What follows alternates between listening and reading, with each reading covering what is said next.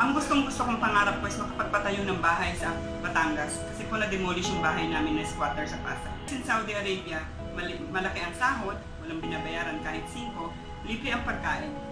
So, in-enjoy ko po talaga ang pagiging isang single at lahat ng mga gusto ng pamilya ko, pinapadala ko. Every 6 months nakakapagpadala ng pagkain.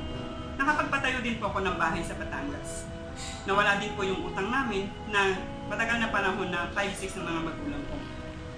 Pero may malaking dagok sa buhay ko na hindi ko kayang kalimutan. Yun po yung pagkamatay ng tatay ko. Mahirap pala pag wala kang emergency fund. Mahirap pala pag wala kang iuwi para sa pamilya mo. Dumating na naman po ang panibagong dagok sa akin.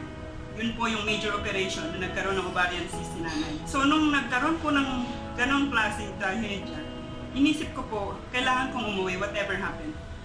Gumamit ako ng credit card, kinaskas ko siya, so tatlong credit card ko max out. Dahil doon, nakauwi naman po ako. Two weeks, maximum po almost 20 days. Sabi ko sa sarili ko, okay lang yan. Pera lang yan, kayang-kaya ko yung bayaran. Anyways, I'm working in the hospital. Siguradong hindi ako mawawalan ng trabaho. After a week, pagbalik ko sa Saudi, habang nagtatrabaho ako, bigla ako pinatawag ng HR at ang sabi sa akin, this is your last day. Binibigyan na ako ng isang buwan para maiayos ko yung papeles ko at ang gamit ko at pauwi na ako sa Pilipinas. 34 years old ako by that time. Ano ang mangyayari sa akin pag uwi ko? Meron ba akong malaking sahod? Natadatnan sa Pilipinas? Magkaka maghahanap ulit ako ng trabaho. Mabuti na lang, ang kapatid ko nandito sa Dubai. Sabi niya sa akin, sige te, punta ka dito sa Dubai. Maraming hospital dito. Pwedeng pwede kang magkaroon ng trabaho. Napakagandang opportunity, dun ko po nakilala si IMG. IMG, ito po ang nagpabago ng aking buhay.